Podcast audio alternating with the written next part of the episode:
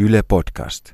Kaupunkilaisille on jotenkin luonteenomasta, että, että ne haluaisi olla maalaisia, ainakin silloin tällöin. Se on jotenkin sellainen henkireikä. Ja yleensä tämä halu tulee esille silloin, kun ahdistaa, on kiire tai sää on huono. Ja näinä hetkinä kaupunkilaiset ajattelee oman lapsuutensa pitkiä kesiä mummolassa ja miettii, että olisiko meistäkin maalaisiksi. Tämä ajatus kuitenkin haihtuu nopeasti, kun kaupunkilaiset tajuaa, että, että sama ahdistus, kiire ja huono sää jatkuu myös maalla.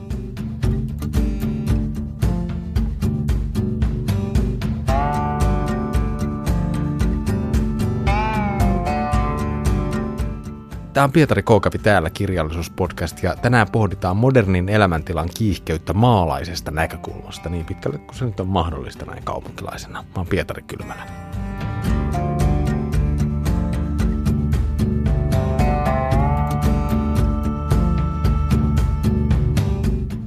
Yleensä tämä kaupunkilaisten patologinen maaseutukaipuu iskee just kesällä ja erityisesti juhannuksen aikoihin. Tähän kaipuuseen liittyy niin kyllästymistä moderniin urbaaniin elämänmenoon ja harhaisia muistoja 1950-luvun Suomi-filmeistä. Maria Jotunin tohvelisankari Rouva ja Hella Vuolijoen Niskavuoren leipä ja sitten vaikka Heikki Turusen simpautta ja näyttää kuitenkin meille, että millaista on maalainen tämmöinen niin moderni kiihdytys. Siihen liittyy ihmissuhteiden määrittyminen omistussuhteiden kautta, perinteisten arvojen jatkuva uudelleenarviointi ja tiukka yrittäjyyden eetos. Eli nämä asiat on aika kaukana nyt sitten siitä ihannoidusta downshiftaavasta maaseutuelämästä. Koska kaupunkilaisten käsitykseen maaseudusta liittyy just tämmöinen niin populaari ajatus arjen hidastamisesta, mikään ei voisi olla kauempana totuudesta. Tämä paluumuutta maaseudulle ja oma, oma perunamaa, Tämähän on tämmöinen niin aikakauslehti ja vakiintunut juttutyyppi, jonka avulla kaupunkilaiset yrittää kestää omaa kiihtyvää työelämäänsä, asuntovelkoja ja hajanaisia ihmissuhteita. 1900-luvun maaseutuelämä on pitänyt itse asiassa sisällään niin kuin suurempia tämmöisiä niin kuin kiihdytyksiä kuin 50-luvun maaseutuelokuviin tottunut suomalainen kansallinen muisti oikeastaan tajuaakaan. Kapitalismin laajentuminen, uudet innovaatiot ja elämän yhdenmukaistuminen on pitänyt huolta siitä, että, että suomalainen maaseutu on hyvin epäromanttinen paikka. Ja mä tarkoitan tätä positiivisessa mielessä.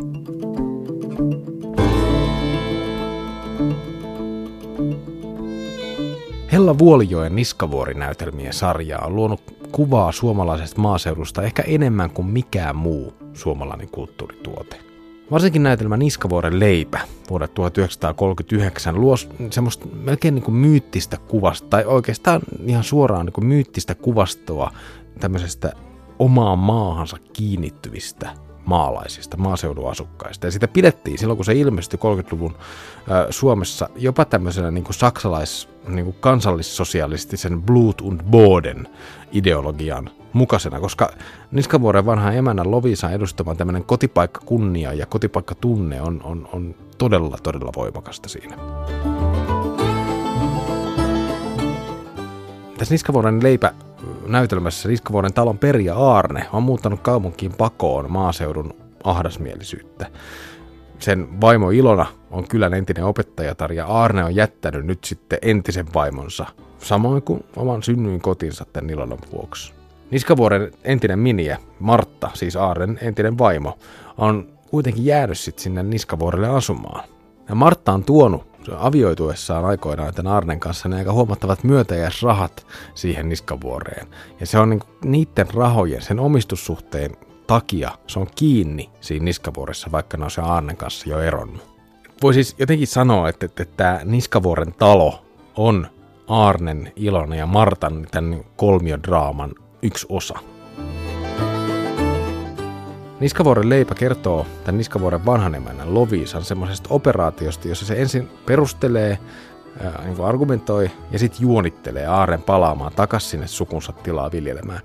Ja tämä talon jatkuvuus on semmoinen asia, josta Lovisa ei ole mitenkään valmis neuvottelemaan, saati sitten luopumaan. Ja vaikka tämä Lovisa sanoi, että, niskavuori on ikään kuin jotain muuta, mitä rahalla saa, sen siihen liittyy syvempiä arvoja, niin se kuitenkin toimii ikään kuin päinvastaisella tavalla. Se on, sillä on hyvä niin kuin bisnesvainu, liikennaisen vainu sillä Lovisalla. Ja se niskavuori sitten lunastetaan takaisin nimenomaan rahalla ja luovutetaan perinnetapojen mukaiselle perijälle eli Aarnelle. Ja vaikka Lovisa puhuu paljon semmoisesta niin niskavuoren kivien, peruskivien ylisukupolvisuudesta ja niskavuoren leivän semmoisesta symbolisesta voimasta, niin kaikilla näillä ikään kuin henkisillä arvoilla on tiukka taloudellinen päämäärä. Niitä niit, niit käsitellään kuitenkin sit siinä arkielämässä niin kuin taloudellisina asioina. Lovisa toimii niin kuin liikennainen ja lunastaa sen entisen miniensä ulos talosta, kauppaa, säätää hirveästi erilaisia ihmissuhteita. Ja nämä erilaiset rakkaudet ja avioliitot ja, ja, ja tunteet itse asiassa, kaikki ne emotiot, joita, joita ihmiset arjessaan ää, kokee, niin kaikki ne taipuu sen talon jatkuvuuden ja liiketoimien edessä. Eli ihmisten välisessä rakkaudessa ja sitten siihen maahan suuntautuvan niin kuin rakkauden toteutumisessa, se ei ole mitään romanttista. Se on pelkkää velvollisuutta ja liiketoimintaa.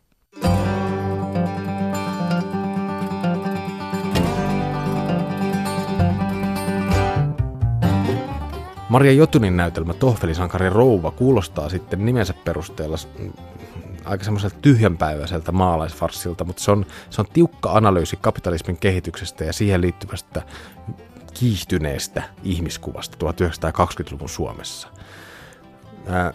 Se näytelmä, kun se ilmestyi vuonna 1924, niin eh, se oli niin hauska tämä niin pirullinen, että, että se oli jopa eduskunnan käsittelyssä. Nämä kansanedustajat suuttu siitä niin paljon, että kansallisteatterin valtion apua pohdittiin ihan tosissaan, tai sen leikkaamista. Tohvelisankarin rouvassa maalaiselämä kiteytyy niin kuin varakkaan tämmöisen isännän Justuksen perinnön odottamiseen. Ja tämän näytelmän kolmas näytös on suomalaisen näytelmäkirjallisuuden huikeimpia saavutuksia. Koska siinä sitten vihdoin leviää sana, että tämä Justus on kuollut. Ja Justuksen veli Adolf ja sen vaimo Julia päättää, niin kuin ne on to, tosi iloisia, ne on odottanut sitä perintöä koko ajan, ne päättää iloissaan siitä niin perinnöstä, ne päättää erota toisistaan, avioliitostaan.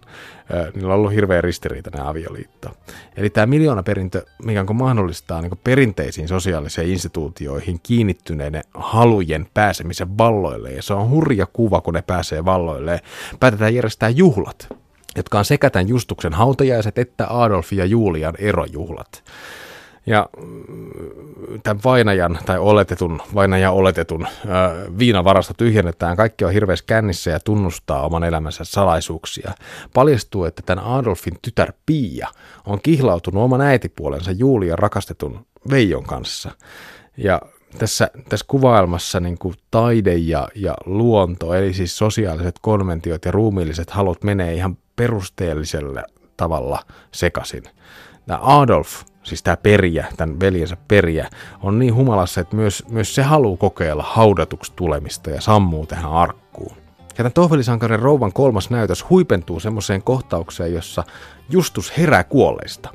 Se on, se on ollut vaan kännissä. Se on ryypännyt itsensä täysin tainnoksiin virolaisella virtulla. Ja myöskään ne seurakuntalaiset, jotka oli tullut katsoa sitä kuollutta ruumista, ne ei ollut erottanut kuolemaa tämmöisestä pelkästään niin kuin välikuolemasta. ja, ja lopulta ollaan semmoisessa tilanteessa, että, että hautajaiset on peruttu, äitipuoli on menettänyt sekä perintönsä että rakastettunsa, ja tämä Adolf parantelee omaa krapulaansa.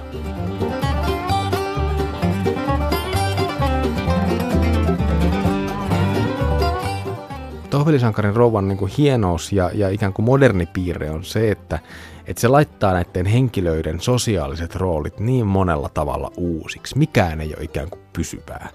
Ja itse asiassa kaikki niin 1920-luvun tämmöiset ihan isänmaalliset ihanteet heittää siinä näytelmässä täydellistä kuperkeikkaa. Avioliitto osoittautuu vain tämmöiseksi taloudelliseksi suhteeksi ihmisten välillä. Kodin jatkuvuus on kroonisesti uhattuna.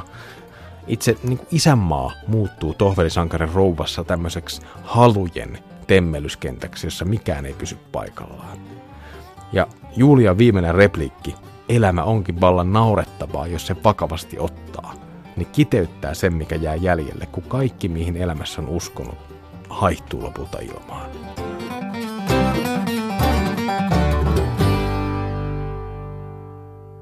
Heikki Turusen romaanissa Simpauttaja.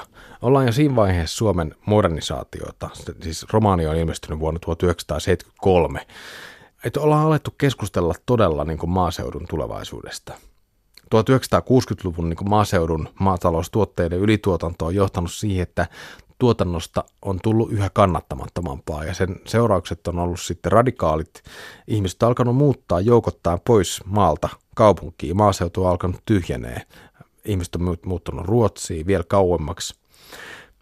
Ja myös tämän romaanin päähenkilö Imppa, nuori kundi, haaveilee kaupunkiin muuttamisessa sen jälkeen, kun välirikko se isän kanssa on ajanut sen kotoa. Isä on tämmöinen perinteinen maanviljelijä, oikein työn sankari ja, ja kauhean niin kuin, tiukka jätkä. Mutta eihän se minkään Helsinkiin sitten päädy se Imppa vaan naapuritaloon työmieheksi. Ja se saa kaveriksi tämmöisen simpauttaja-nimisen miehen, joka on niin kuin ammatillisesti ja seksuaalisesti tämmöinen ylivoimainen ikään kuin voimahahmo jollain tavalla. Oman elämän, elämänsä sankari, freelancer, joka tuntee semmoista ansaittua ylemmyyden tuntoa, tuntoa muita ihmisiä kohtaan.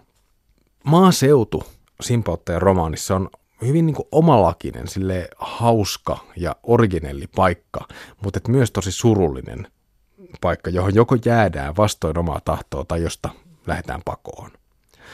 Ainoa henkilö, joka palaa maaseudulle tässä Simpauttajien romaanissa on Jomppa, alkoholisoitunut ja potkut saanut toimittaja, joka kykenee enää niin kuin kiljun tekoon lähinnä.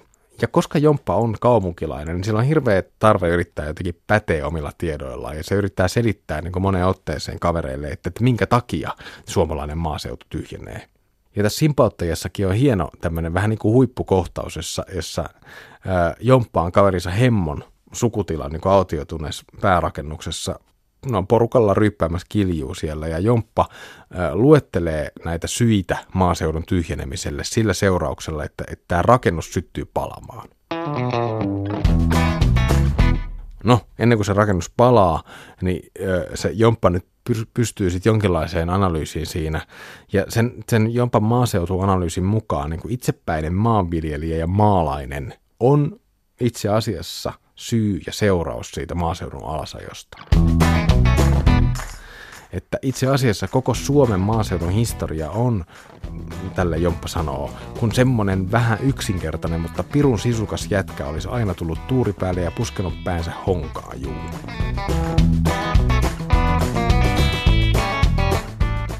Eli tämä yrittämisen henki on Jompan kaupunkilaisen nuoren alkoholisti analyysissä niin maaseudun pelastus kuin sen tuhokin.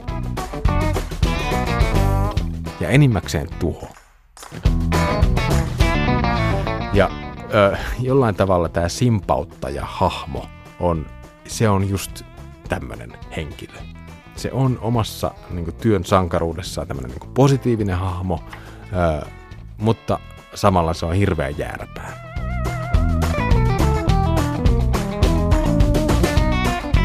Suomalainen maaseutu on paljon niin kuin suomalaisia kaupunkeja, suomalaista kaupunkielämää enemmän mielikuvien vanki. Suomalaisuutta on rakennettu maalaiselämään liittyvien ihanteiden varaan niin, niin kuin silloin itsenäisyyden alkutaipaleella kuin nykypäivänäkin omavaraisuus ja itsellisyys on just niitä semmoisia niin aika kliseisiäkin arvoja, joiden varaan hyvää maalaisuutta on näissä ihanteissa, näissä suomalaisissa kansallisissa ihanteissa rakennettu.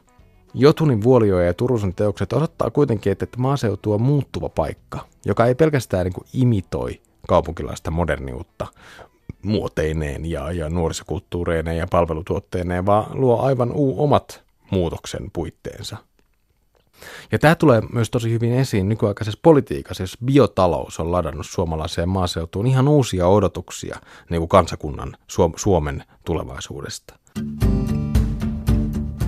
Eli niskavuorolainen maahenki on vaihtunut biotalousyrittäjän unelmaan Suomesta niin kuin tulevaisuuden öljyvaltiona.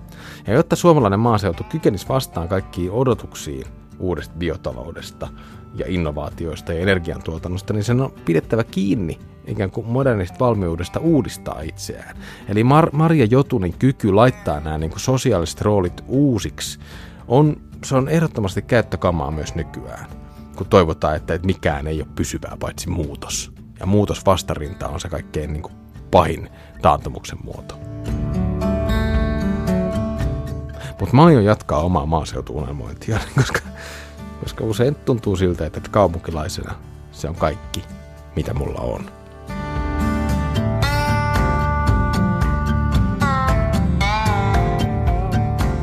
Tämä oli Pietari K. kävi täällä kirjallisuuspodcast. Lisää jaksoja voit kuunnella osoitteesta yle.fi kautta kirjojen suomi. Tuottaja oli Sari Siekkinen.